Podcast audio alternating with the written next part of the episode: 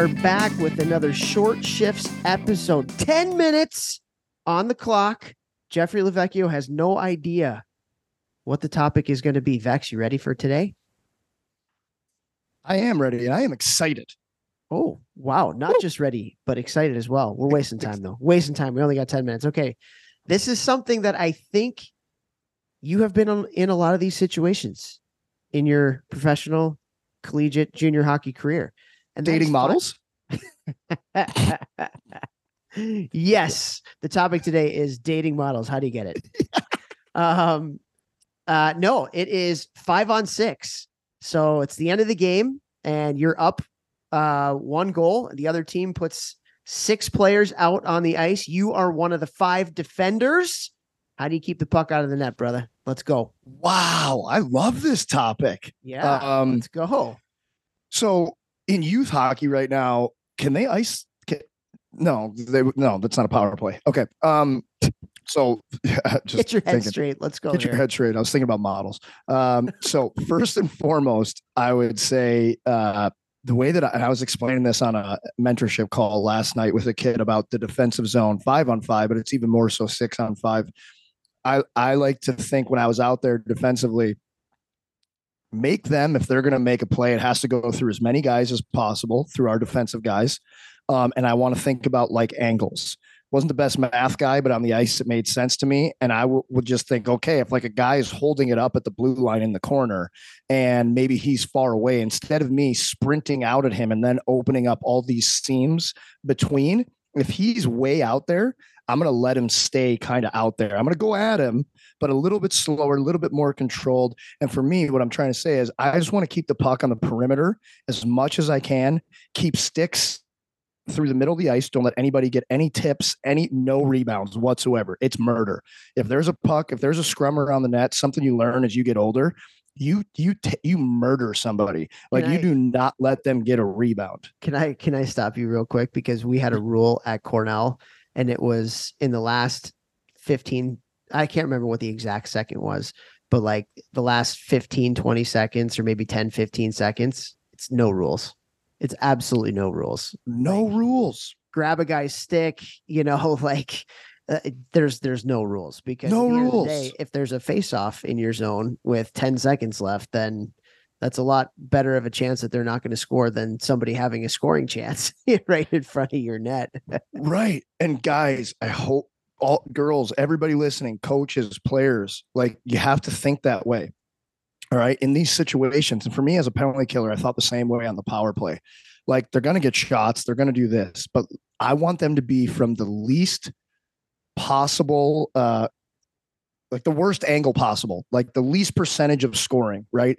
And so if it's a outside, yeah, right to the outside closest to the boards as we can in the corners in the corner of the blue line not i'd rather a d-man have to shoot it from the corner of the blue line than a d-man shooting it from the middle of the blue line straight on just like think about angles push them as far away as you can and then like Toph said like no rules means no rules if there's a rebound in those last 10 15 seconds when i was younger i had coaches tell me that but like I was still like thinking like, oh, don't take a penalty. But then when you get older, you realize like, no, no, no. It's like do whatever you have to do if that puck is around the crease. stick, like Break his their stick, break his stick in half, step on his stick. Other other than tackle you in front of the net. Yeah, Right. Do whatever you have to, other than you grabbing the puck and putting your hand on it around the crease, because then that's a penalty shot. And again, you want to think what's the the best chance for us to not get scored on. And obviously a penalty shot is is a pretty is a much higher percentage. So anything other than hand on the crease,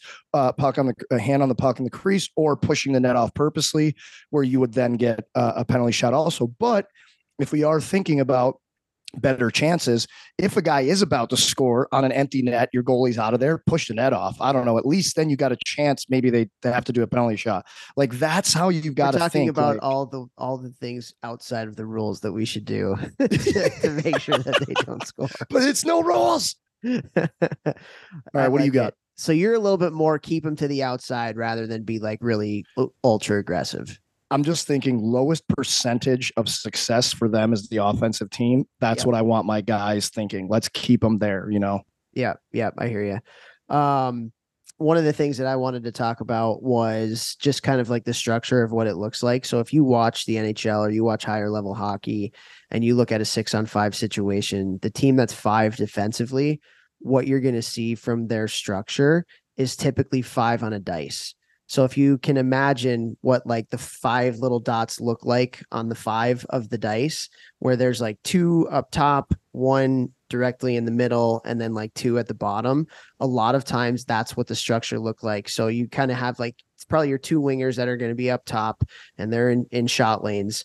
Then you got your center that's playing center field in the middle. He's the middle dot on that dice. And then you have your 2D who are down closer towards the net area who are in that spot. Right. And so I'd encourage everybody just to kind of like look at that the next time you're watching an NHL game, like just check out that kind of formation that they have there.